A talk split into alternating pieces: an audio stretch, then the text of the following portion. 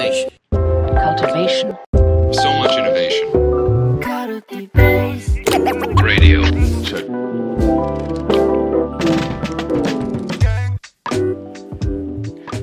皆さんこんにちはカルティベースラジオの、えーファシリテーションラジオ今日も始めていきたいと思いますパーソナリティの渡辺です、えー今日はですね、えっと泉さんと一緒に進めていきたいと思いますよろしくお願いしますお願いします。はいえーっとですねあのーマネジメントラジオというものがありましてほうほはいまあ、というかマネジメントラジオの方が皆さんよく知ってると思うんですけう。ど いや、わかんないよ。こっちのファシリテーションラジオの方が有名かもしれないよ。そうですね ちょっと自信なさげに言うんですけど自信ないね。そうそうそう。で、まあ、マネジメントラジオの113回でですね、組織の対話力を鍛える見えない筋肉の鍛え方っていう、まあ、そういったテーマで話していた回がありまして、その中でファシリテーションラジオでちょっとこれあの話してみておくんなましみたいなのでですね、はいはいはい。あのバトンパスをもらってまして、うん今日はちょっとこの組織の中で対話力をどう鍛えるのか、まあ、いわゆるこう対話筋と呼ばれているものをどう鍛えるといいのかなっていう話を泉さんと一緒にしていきたいと思います。ナミさん、挑戦状を叩きつけられた感じでしょ？そう、煽られました。煽られましたよね、安西みなみにね。はい。だからちょっと、あの、まあ、でもね、非常に、あの、意義深い話なんで、うんうんしていきたいなと思ってまして、で、まあ、113回のですね、この対話筋の鍛え方の話を、まあ、ちょっと簡単にサマリーをしていくと、はいあのまあ、初めの主張としてですね、こう組織内のコミュニケーションにおいて、こう前提が一人一人が持っている前提が異なっているっていうことを理解することって大事だよねっていう話をはいはいはい。されてます。対話においてその前提を開示するっていうことが非常に重要だよねっていうのが入り口ですね。うんうんで、まあ、前提が開示されないとどんなバットパターンがあるのかみたいな話うん。がありまして、まあ、なんかこう表層のハウレベルの合意形成で進んでいくとなんか進んでいった時にあれ？違うかもみたいなすれ違いが起きたりなんか納得がいかないみたいなところにつながったりするっていう話があるっていう感じですね。うんうん泉さんなんかこの前提の違いによるバットパターンとかってあります？いや、もういっぱいありますよね、それってね。なんか、いやもう本当、家庭内でもあるし、あの組織内でもあるしね。なんうか、ん。よくも会社とかで言うとね、例えばですけど、結構その、あのよくみんなが使うキーワード、例えば、うんうん。リーダーシップとかさ、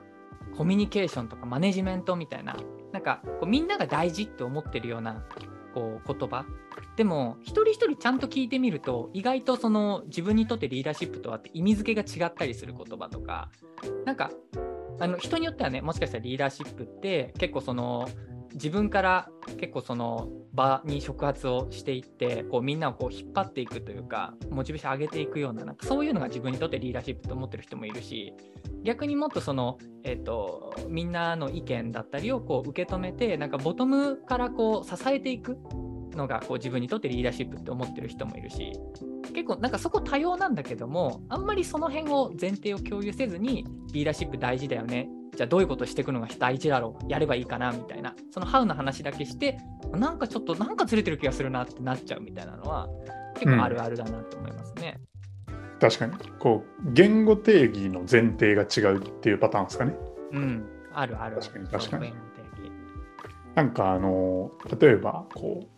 なんていうんですかね能力要件みたいなグレード定義みたいなものの中にこうリーダーシップとかよく出てくると思うんですけどうん。そこの前提が違ったりするとあの例えばこう評価面談みたいな時にそこがすり合わさらないまま進んじゃって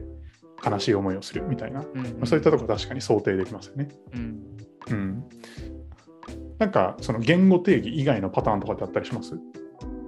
言語定義以外のパターン何なんでしょうね。でも例えばですけどあのクライアントとお客さんと僕らみたいなところでなんかその、お客さんが例えばそのウェブ開発でこれを実装してほしいっていうことを言われてその「ハウだけ受け取ってこうやってみたんだけどなんかちょっと色合いが違うなとかなんかちょっと違うかもって言われていやでも い言ったことやりましたよみたいな。うんでもなんかそのよくよくちゃんとその前提というかなんでそれをやってほしいって言ったその Y を聞いてみるとあなんかだったらもうちょっと違う実装の仕方がありますよねとかうん。あの別の提案ができたのにその辺確認しなくてアウトプットで揉めたみたいなのは結構あったりしますよね。なるほど、なるほど。いや、確かに確かに。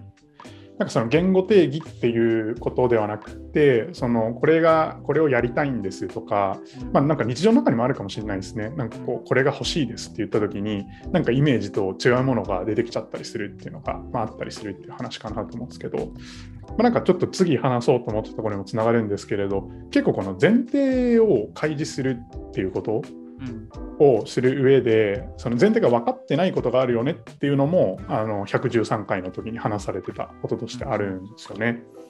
で、まあ、だからそのそもそも自分の前提を言語化しているっていうことがあの、まあ、大事であるっていうところにたどり着いてくるん。ですけど、まあ、自分にとってのリーダーシップが何かとかその、まあ、自分が欲しいものはこう A ですみたいなものがあったとしてなん。でそれが欲しいのかみたいなですね。まあ、なん。か会社名変えますみたいなのとか、ああと最近、あのーなんていうんですかね、あのいろいろ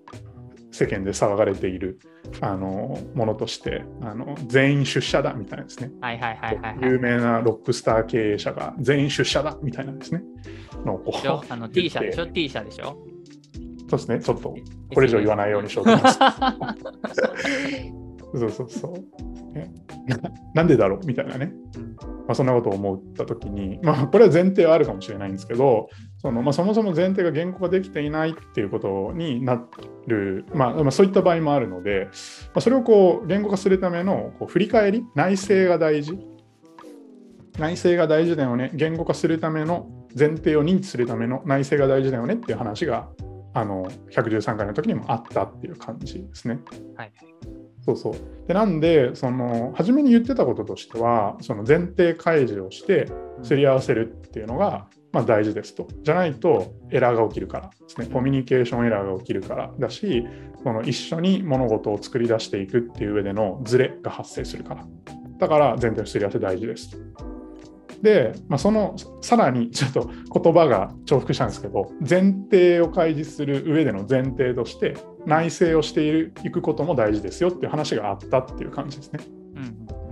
なんで構造を整理すると、まあ、内省して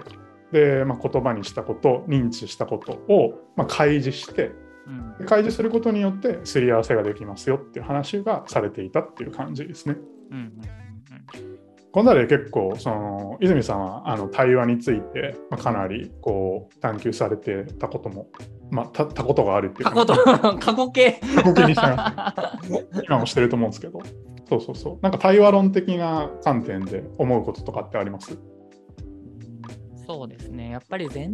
前提こうあなんかね前提前提っていう言葉すごい使っちゃうけどあのーやっぱり意外とこう人間その自分の内面のことあのなんで自分は今これが欲しいとか自分はそのリーダーシップとはこうだって捉えてるんだろうっていうのって意外と言語化意識してないと言語化できてない状態のことの方が多い気がしていて。うんだからそれをこう意図的にこうあの視点を自分の内に向けてみる。でそのそれがその一人じゃ言語化できないんだったら誰かに話聞いてもらうとかちょっとそのうん。日記とかに書き出して整理してみるとか、なんかそそういうことをしていってやっとそのこう実際に人と対話してるそのその場であ自分今これなんでこう思ってるんだろうなとかってそれを発話できるって感じになってくると思うから結構そのみ道のりというかあのできるようになる筋筋力鍛えるまでってステップあるんだよなっていうのはねちょっと思ったりするんですよね。なるほどなるほど。いや面白いですね。確かにその前提を開示することが大事ですって言った時にまあ自分で言語化する必要があるよね認知する必要があるよねっていうのがあるんですけど振り返りリフレクション内省を通して。だけどそれをなんか自分一人でやりきるっていうところを強く持ちすぎちゃうとうん逆に開けないっていうことがあるなっていうのは今の話聞きながらすごく思いましたね。だから結構なんか話してみて違うなってなった時にあ前提が違ったんだって気づくことの方がもしかしたら日常の中で多いかもしれない。確かに確かに。でそこであじゃあここで言う僕らの私たちの前提って何だろうっていうところで目線合わせするっていうのがその対話において重要だっていう話を今してくれたのかなっていうふうには思いましたね。うんうんうんなるほど、なるほど。まあこれも、あれですね、対話筋鍛える上、組織で対話筋鍛える上で持っておけるといいことって感じですかね。そうですね。だから本当にやっぱりその一人でじゃなくて組織でだからチームの力を使って一緒に筋力を鍛えていこうっていう、なんかそのためになんで全全部自分で抱え込まないっていうのは大事な気がするね。うん。なるほど、なるほど。こう、言語化できねえんだよな、みたいなこととか、なんかこう、なんなんでリーダーシップが必要なんですかって言われて答えられなくてうん。考えたんだけど、なんかちょっとよくわかんないんだよなっていうふうに閉じちゃうんじゃなくって、まあ、何かこう生煮えでもいいから、うん。その開いてみて、でそれでこう一緒に意味を作り上げていくみたいなことが、まあ、大事だったりするっていうところですかね。うん、なんかねやっぱ意外と自分の中で言語化できてないことを問われた時ってなんかちゃんとしたこと言わないといけないとかちょっと正解を言わないといけない、でも言えない。分かってないからちょっと言語化できないというか口をつぐむつぐんじゃうみたいな。うん、なんかそういうことある気がするんだけどなんかそこでこう前提として別に正解はないからあの生煮えでも出してみてうん。で誰かと一緒にそこの前提を探っていくっていう。なんかその姿勢そっていうそそういうコミュニケーションをしたいよねそうやって一緒に対話筋鍛えていきたいよねっていうのを共有してる人がチームの中に何人いるかとかっていうのも結構大事な気がするね。なるほどなるほど。うんでその対話的な関係をあの持っているっていうところうんがあのまあさらに前提として重要だっていう 話ってことですね。うんうん、なるほどなるほど。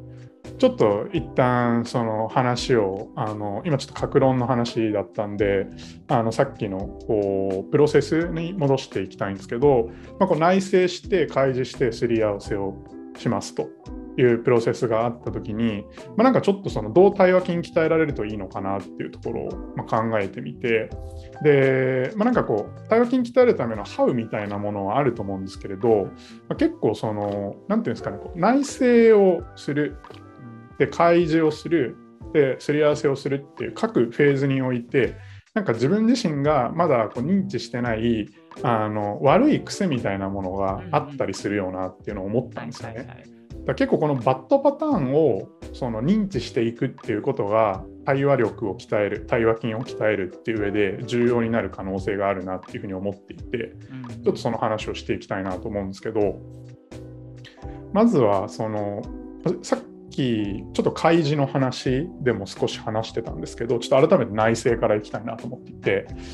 なんかこう振り返りする上で何かこううまく振り返れないっていう時ってなんかどんなバッドパターンがあるかみたいなのって泉さんあります？うんうんそうですね。なんかその、ハウ、あのー内政うまくできないなっていう時って、あのー前ね、ナビさんと一緒に一本ラジオを撮ったじゃないですか。あのーはことと、あのー人の話をちょっと切り分けようみたいな話。はいはいコンフリクトのね話そうですねコンフリクトのそうそうそうそうそうそうそう何その価値とか感謝みたいなことはちゃんと人に帰属させるんだけど何か問題が起きた時にそれを人のせいにせずにあの人と切り離してちゃんと見れるようにしようみたいななんかそこがこう何か問題が起きた時にこうそこがこう人とことが切り離されてない時ってうまくリフレクションができないというかなんかちょっとうん。認知にバイアスかかっちゃう時ってあるなと思って。はいはい。結構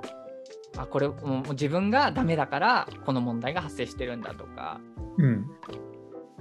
なんかそうなるとねちょっとリフレクションが客観的にできない。うん、なんかこれすごい分かりますね。その自分自身とその問題を切り離せないことによって振り返りが阻害されるってことですよね。うん確かになんかすごいこう実体験としてもあるなと思っててなんかその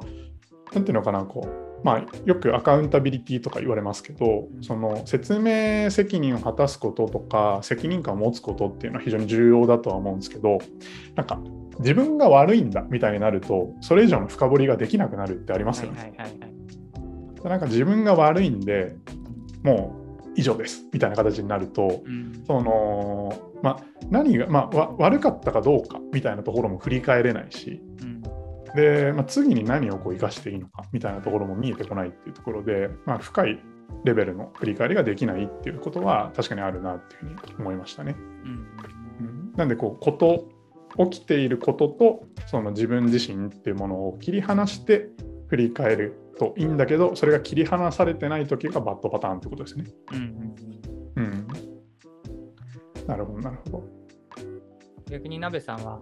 あのその内省するそして開示してすり合わせるっていう部分でのなんかあの癖？悪いバッドパターンの癖って何か浮かびます？そうですね、まあ、順を追っていくとそのまあ開示のところうん。も話せるといいかなと思ってるんですけどこのまあなんか2つあって1個はその開示した時のこう言語化が緩いとか、はいはい。この緩いっていうのはなんか自分でもそのなんていうのかなこうよこうな生煮えの言葉で話すっていうのは悪いことじゃないんですけどうん。なんかその自分の中で解釈を持ってない言葉を使っちゃうみたいな感じですね。うんうんだからさっきの、まあ、リーダーシップとかマネジメントっていうものって結構ビッグワードになるんでうん。うんそのビッグワードを咀嚼しないまま開いちゃうっていう形になるとうん。結構開いてもそれってなんだっけってなることが多いと思うんでこれって結構一つのバッドパターンではあるなと思うんですけど思うんですけどここパラドックス構造だと思ってて。うんうん。逆にそれで開かないとうん。前提の違いに気づけないんでうん。だから生煮えで開いた方がいいとは思うんですよね。うん。そうそう。だからなんかそのこれでいいのかなっていうふうに思いながらでも自分の認知はこうなんだよなみたいなものをその、まあ、出してみると、うん。まあ、さっきの話じゃないですけど、まああのまあ全員出社した方がいいんだよなって思ったらうん全員出社だって言ってみるっていうのはいて大事だと思うんですよね。うん。まあ、でもそそれだとえなんでなんだっけ？みたいなものがあるんでまあこれ多分言語化がまだ緩い状態。うん。そうそう。だからまあそうなった時にまたちょっと内省してその前提をきちんと自分の中でその言語化してみるとか人と話す中で探求するっていう形になっていくんだろうなっていうふうに思うっていう感じですね。うんまあだからこの言語が緩いっていうのは一つのバッドパターンでもあるんですけど、うん。まあ、でもそれによって開かないっていうのもバッドパターン。うん。だからまあ生煮えで開いて探索していくっていうスタンスが大事だよなっていうふうに思うって感じです。わかる。結構これあの例えばですけどなんかなんだろうなこう最近学んだ言葉ってさなんかすぐ使いたくなったりしません？あの本読んでちょっと手に入れたキーワードとかあなんかいいかもしれないって言ってはいはいはい。でもなんかそういう言葉ってあのー多分自分の中でこう最初の段階って多分意味付けがあの言語化が緩くて使ってるだけだと思うんだけどでも使わないと鍋さん言った通りそこの意味って探求始まらないからうん。そこは恐れずに使っていくっていうのは大事なんでしょうね。ね、そうですよね。そうそうそう。まあ、なんで、その、なんていうのかな、こう、まあ、そうですね、同じことの繰り返しになるんですけど、まあ、緩くても話してみるっていうのは大事なんだけど、でも、なんか、緩い言葉で分かった気にならないっていうのが、まあ、この開示の上で重要なことっていう話かなというふうに思ってるとこですね。あと、すり合わせのところもあるなと思っていて、そのここも2つあるなと思ってるんですよね。なんかこう、えっと、これなんか開いた上でのそのやり取りっていう話なんですけど、まあなんかここが対話って言われることが多いですかね。うんうんここをなんか対話って言われることが多いなと思うんですけど、こう開示して、でそれに対して、えーこうまあ、やり取りをするっていう、このすり合わせのパートで、で1個がなんかこう分からないっていうことを伝えないっていうのがうんバッドパターンとしてある。でこれ結構癖としてあると思うんですよね。分かった気になるとか、うんあとはなんかその相手が、あの、なんていうのかな、こう、えー怖くてとか、うん怖くてとか、なんか権威がある人で分からないって言っちゃいけないんじゃないのかみたいなね、はいはいはいはいはい。それによって、こう、分からないを伝えられなくてすり合わせできない。うんで、まあ、こことも関連してくるんですけど、なんかこう、分かっていない自分が悪いんじゃないかって思っはいちゃうみたいな。はいはい。感じですよね。うんそうそうそう。なんかリーダーシップっていう言葉をその人はどう捉えてるのかって分かんないから聞きたいんだけど、その権威がある人なんで聞けないとか、でなんかこれって自分が分からないことが悪いんじゃないかっていうふうに思っちゃって、まあ、引っ込めちゃうっていうパターンですね。まあ、これだと、まあ、端的に言うと対話にならないっていう話になるんで、まあ、これバッドパターンとしてあるなっていうふうに思うっていう感じですかね。うんうん。なんかさこう悪いじあの分からない自分が悪いんじゃないかって思うのと同時になんかこうそれを分からないって言ったことによってなんかバカなんじゃないかって思われるとか、なんかちょっとあこいつは分からないやつだってジャッジされちゃうんじゃないかみたいななんか恐れもあるよね。そうですね。そうそうそう。だからやっぱそういうものがどうしてもこうあると、こうすり合わせをするっていうところにいかないので、まあ、これはそのなんかこう個人の癖として完結できるものじゃないなとも思うんですよね。うん。そうそう。だからそういった意味でその組織的にそのこういったものをこうなくしていかないと組織の対話筋っていうものが鍛えられないんじゃないかと思うっていう感じですね。うん。うん、結構なんかあれですよね。そのあとなんだろうこうなんか言ったらあのーちょっとそういうその怒られるとかバカにされるんじゃないかっていうので言わないパターンとあとはそのなんかあなるほどへーって言ってあんまり深く考えずにあの言わないっていうパターンとあとはそのなんか諦めみたいなパターンもあるよね。これ、うん相手に言っても多分伝わんないんじゃないかなとか、はいはい。うん、あのまたなんか変な反論されるしめんどくせえなみたいなうん、今までの傾向からもう決めつけちゃって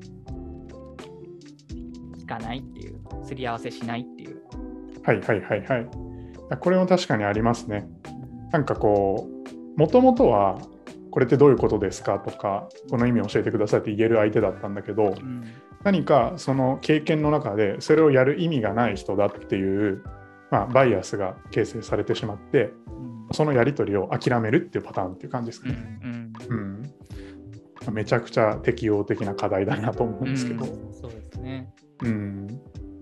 いや、確かにそれもありますよね。まあねこれは、だから、やっぱ個人の癖っていうか、すごいこう関係の文脈に依存するし、経験の文脈に依存するっていうところなんだなっていうのは改めて思いましたね。うんうんうん。だからやっぱり、こう、まあ、その内政開示すり合わせっていうそのプロセスの話ではあったんですけれど、まあ、これなんか一その一方向ではなくて、まあ、それぞれこう往復しながらその、まあ、一つはこう言語定義みたいなものの解像度を上げていくことでその認知をすり合わせることができるよね。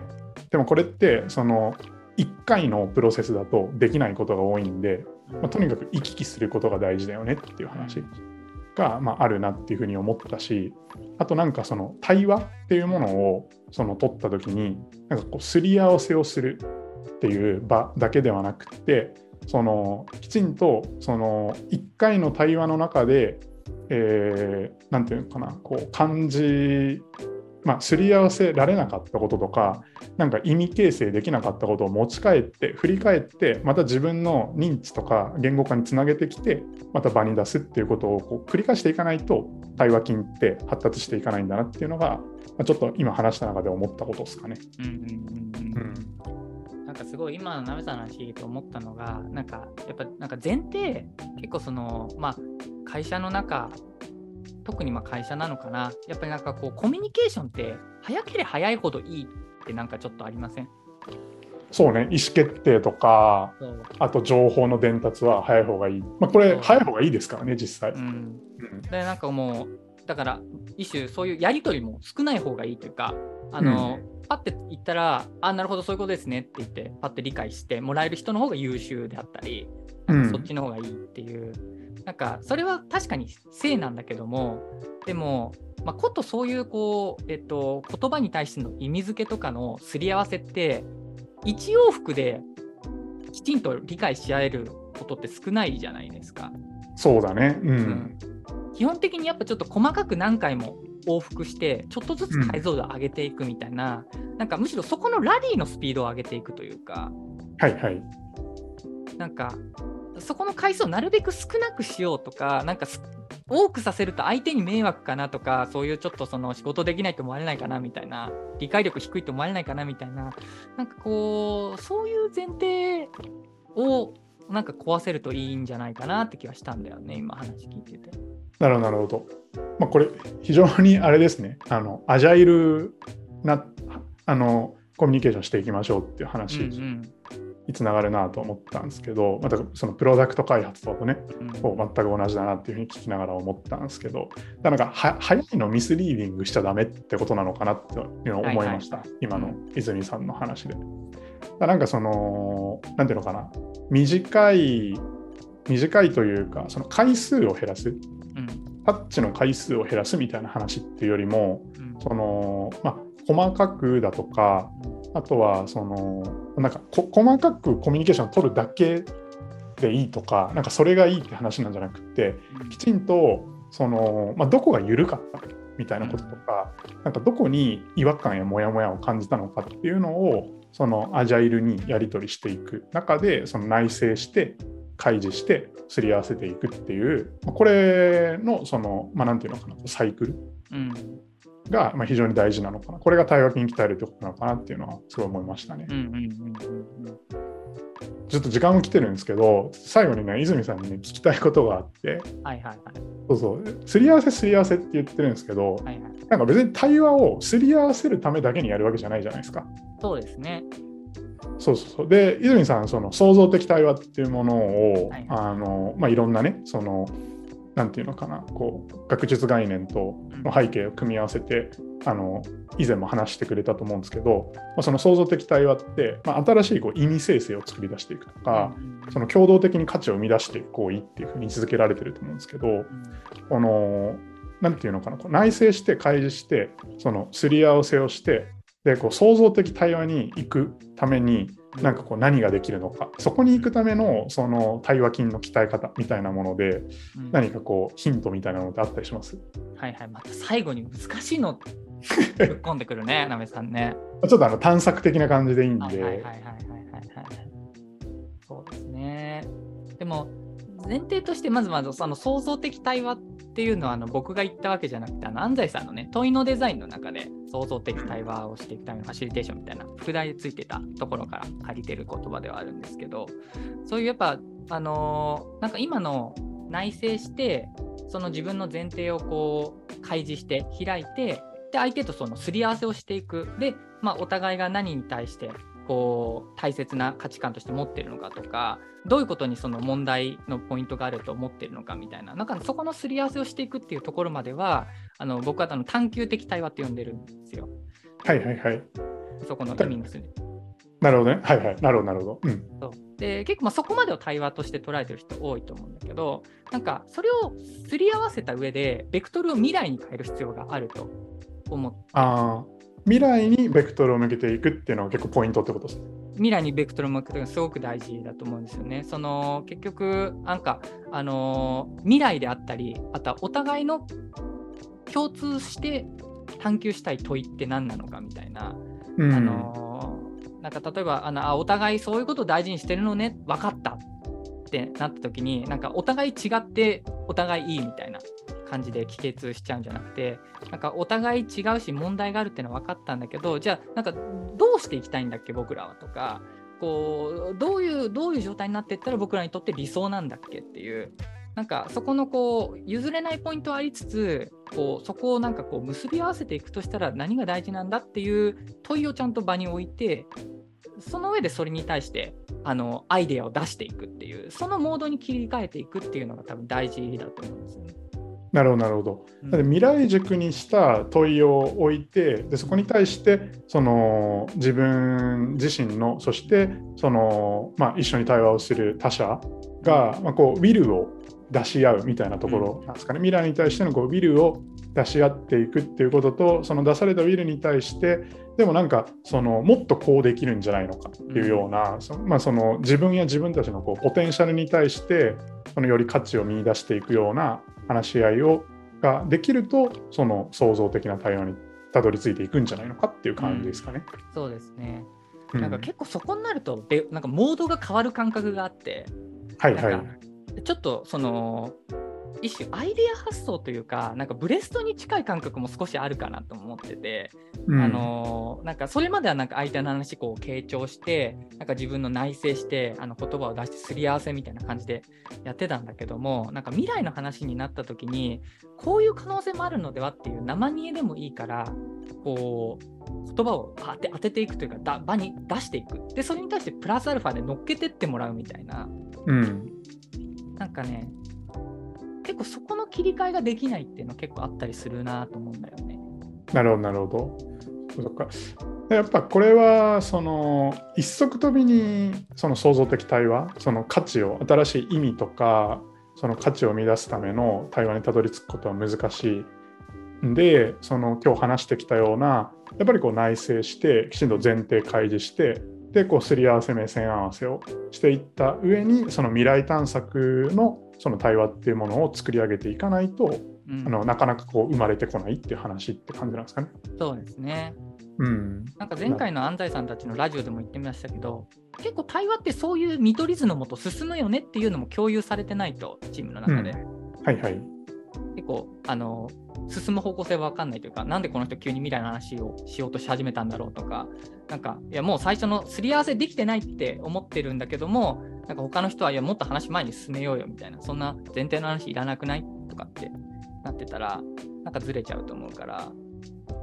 なんかそこの対話が進むざっくりとした見取り図っていうのを共有した上でそれを一緒に踏んでいくっていうのは大事な気がしますね。